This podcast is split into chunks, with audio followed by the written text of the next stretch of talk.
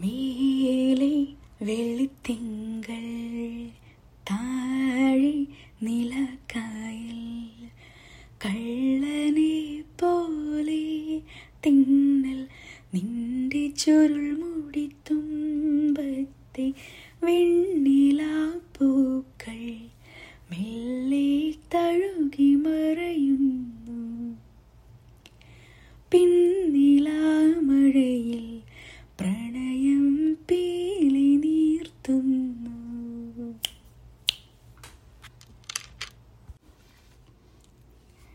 പാട്ട് കേൾക്കുമ്പോൾ തന്നെ തന്മാത്ര എന്ന മൂവി നമ്മുടെ മനസ്സിലൂടെ ഒന്ന് പോയിട്ടുണ്ടാവും അല്ലേ? ചില പാട്ടുകൾ അങ്ങനെയാണ്. അതിന്റെ സിനിമയായിട്ട് അതിനുള്ളൊരു കണക്ഷൻ ഭയങ്കര ഇന്റൻസ് ആയിരിക്കും. ഇതേപോലെ പപ്പയുടെ സ്വന്തം അപ്പൂസ് എന്ന് പറയുന്ന മൂവിയിൽ സ്നേഹത്തിൻ പൂഞ്ചോല എന്ന് പറയുന്നൊരു പാട്ടുണ്ട്. അതും എനിക്ക് ഭയങ്കരമായിട്ട് കണക്റ്റഡ് ആയിട്ടുള്ളൊരു പാട്ടാണ്. ദേശാടനം. ശരിക്കും പറഞ്ഞാൽ എന്റെ പേഴ്സണൽ എക്സ്പീരിയൻസിൽ ദേശാടനം പപ്പയുടെ സ്വന്തം അപ്പൂസ് തന്മാത്ര ഇതൊക്കെ എനിക്ക് ഇനി ഒരു പ്രാവശ്യം കൂടെ കാണാൻ ധൈര്യമില്ലാത്ത സിനിമകളാണ് ഇതും ഇനിയും കണ്ടാൽ ഞാൻ ഇമോഷണലി ഭയങ്കരമായിട്ട് വീക്കായി ഭയങ്കരമായിട്ട് എന്നെ അത് സങ്കടപ്പെടുത്തും എന്നൊരു തോന്നലുള്ളത് കൊണ്ട് തന്നെ കാണാതെ അങ്ങനെ പ്രിസേർവ് ചെയ്ത് വെച്ചിരിക്കുന്ന മൂന്ന് സിനിമകളാണ്. ഈ പപ്പയുടെ സ്വന്തം അപ്പൂസ് ഞാൻ ആദ്യം കാണുന്നത് അഞ്ചാം ക്ലാസ്സിൽ പഠിക്കുന്ന സമയത്തായിരിക്കും. അന്ന് നമ്മളെല്ലാവരും തറവാട്ടിൽ കൂടിയ സമയം ആദ്യമായിട്ടത് സിനിമ ടി വിയിൽ വന്ന സമയം അങ്ങനെ ആയിരിക്കും എല്ലാവരും ഇരിക്കുന്നുണ്ട്. കോലായിലെല്ലാവരും ഇരിക്കുന്നുണ്ട്. ചെറിയ കുട്ടികളൊക്കെ ടി വിയുടെ തൊട്ട് താഴെ കഴുത്തൊക്കെ ഇങ്ങനെ പൊക്കി വെച്ച് വാതിലിന്റെ അടുത്തൊക്കെ ആയിട്ട് ഇങ്ങനെ ഇരിക്കുന്നുണ്ട്. ഓഫീസ് റൂമിന്റെ ആ ഒരു വാതിലിന്റെ അടുത്തായിട്ട് എനിക്കിപ്പോഴും ഓർമ്മയുണ്ട്. ആ സിനിമയിൽ ആകെ നമുക്കറിയാ അറിയാവുന്നത് മമ്മൂട്ടിനെയാണ്. സിനിമ ഇങ്ങനെ പോയിക്കൊണ്ടിരിക്കുമ്പോൾ സങ്കടം വരുന്നുണ്ട്. ശരിക്കും സങ്കടം വരുന്നുണ്ട്. കുറേ കഴിയുമ്പോൾ കരച്ചിൽ വരുന്നുണ്ട്. കരച്ചിൽ ആരും കാണാൻ പാടില്ല എന്ന് എനിക്കൊരു തോന്നൽ ആ ചെറിയ പ്രായത്തിലാണ് ഞാൻ സിനിമ കണ്ട് കരയുന്നത് ആരും കാണാൻ പാടില്ല. അതുകൊണ്ട് ഞാനിങ്ങനെ വാതിലിന്റെ അടുത്തേക്ക് അടുത്തേക്ക് പോകുന്നതും ആരും കാണാണ്ട് ഇങ്ങനെ കണ്ണ് തുടയ്ക്കുന്നതും ഇങ്ങനെ കൈ കൊണ്ട് വെറുതെ ഇങ്ങനെ ആയിപ്പോയതാണ് എന്നൊക്കെ കാണിച്ചിട്ട് കണ്ണൊക്കെ തുടക്കുന്നതൊക്കെ എനിക്ക് ഇപ്പോഴും പച്ചയ്ക്ക് ഓർമ്മയുണ്ട്.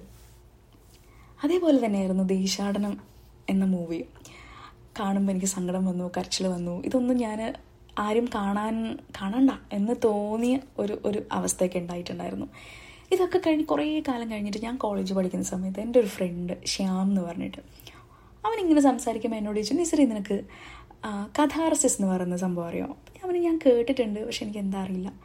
അപ്പോൾ അവൻ പറഞ്ഞു ഏതൊരു ആർട്ട് ഫോമും നമ്മളിപ്പോൾ സിനിമ ആയിക്കോട്ടെ കഥകളിയാവട്ടെ അല്ലെങ്കിൽ ഡാൻസ് ആവട്ടെ പാട്ടായിക്കോട്ടെ എന്തെങ്കിലും ഒരു ആർട്ട് ഫോം നമ്മൾ കണ്ടുകൊണ്ടിരിക്കുമ്പം നമ്മുടെ ഇമോഷൻസ് നമ്മൾ പോലും അറിയാതെ ഇങ്ങനെ പുറത്തേക്ക് വന്ന് ശരിക്കും നമ്മൾ അതിനെ ഇന്റൻസ് ആയിട്ട് നമ്മൾ ഇമോഷണലി ഭയങ്കര അതുമായിട്ട് കണക്റ്റഡ് ആവുന്നുണ്ടെങ്കിൽ അതിന്റെ പേരാണ് കഥാർസിസ് അതൊരു ഒരു തരം പ്യൂരിഫിക്കേഷൻ പോലെയാണ്. നമ്മുടെ ഉള്ളിൽ അടിഞ്ഞുകൂടിയിരിക്കുന്ന കുറേ സങ്കടങ്ങളെയും കുറേ തരം ഇമോഷൻസിനെയൊക്കെ ഒന്ന് ക്ലിയർ ചെയ്യുന്നൊരു പ്രോസസ്സാണ് കഥാറസിസ് അത് ആർട്ട് ഫോംസിലൂടെ സാധിക്കും.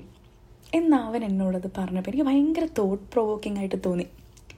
കാരണം അതുവരെ ഞാൻ അങ്ങനെ ചിന്തിച്ചിട്ടുണ്ടായിരുന്നില്ല. നമുക്ക് സങ്കടം വരാറുണ്ട് സന്തോഷം വരാറുണ്ട് ഓരോ ആർട്ട് ഫോംസ് ഒക്കെ കാണുമ്പോൾ പക്ഷേ ചില ചിത്രങ്ങൾ കണ്ടാൽ തന്നെ ചിലപ്പോൾ ഭയങ്കര ഒരു ഒരു ഭയങ്കര പ്ലസന്റ് ആയിട്ട് തോന്നും. ഭയങ്കര എന്തോ ഒരു സംഭവം അതിലുള്ളതായിട്ടൊക്കെ തോന്നാറില്ലേ? അതൊക്കെ പോലെ തന്നെ. അപ്പോൾ അതിനുശേഷം എനിക്ക് സിനിമ കണ്ടിട്ട് കരയാനോ സങ്കടപ്പെടാനോ ഒക്കെ തോന്നിയാൽ ഞാനത് പുറത്ത് കാണിക്കാറ് തന്നെ ഉണ്ട്. ഇത് ഞാനിവിടെ പറയാൻ കാരണം ഇപ്പോഴും നമ്മുടെ കൂട്ടത്തിലൊക്കെ ചില ഫ്രണ്ട്സ് ആയാലും ചില ഗ്രൂപ്പ് ഫ്രണ്ട്സ് ആയാലും ഒക്കെ ആരെങ്കിലും സിനിമ കണ്ടൊക്കെ കരയുമ്പോൾ ചെറുതായിട്ടൊന്ന് കണ്ണ് നിറഞ്ഞാൽ തന്നെ അയ്യയ്യേ ഇവർ കരയുന്നു എന്ന് പറഞ്ഞിട്ട് കളിയാക്കുന്ന ആൾക്കാരുണ്ട്. നിങ്ങളുടെ കൂട്ടത്തിൽ ആരെങ്കിലും അങ്ങനെ ഉണ്ടെങ്കിൽ അല്ലെങ്കിൽ നിങ്ങൾ തന്നെ അങ്ങനെ പറയുന്നുണ്ടെങ്കിൽ do stop it because it's a kind of purification അത് നിങ്ങളോ അല്ലെങ്കിൽ അയാളോ ഒന്നും അറിയാതെ നമ്മൾ മുന്നിലിരിക്കുന്ന മുന്നിൽ പെർഫോം ചെയ്തുകൊണ്ടിരിക്കുന്ന ആ ഒരു ആർട്ട് ഫോം നമുക്ക് തരുന്ന ഒരു ബ്ലെസ്സിങ് ആണ്. ലൈക്ക് നമ്മളോട് കാണിക്കുന്ന ഒരു എമ്പതിയാണത് നമ്മളുടെ ഇമോഷൻസിനൊക്കെ പ്യൂരിഫൈ ചെയ്യാൻ വേണ്ടി ഹെൽപ്പ് ചെയ്യുന്ന ഒരു process so take it that way so take it as a a take care bye bye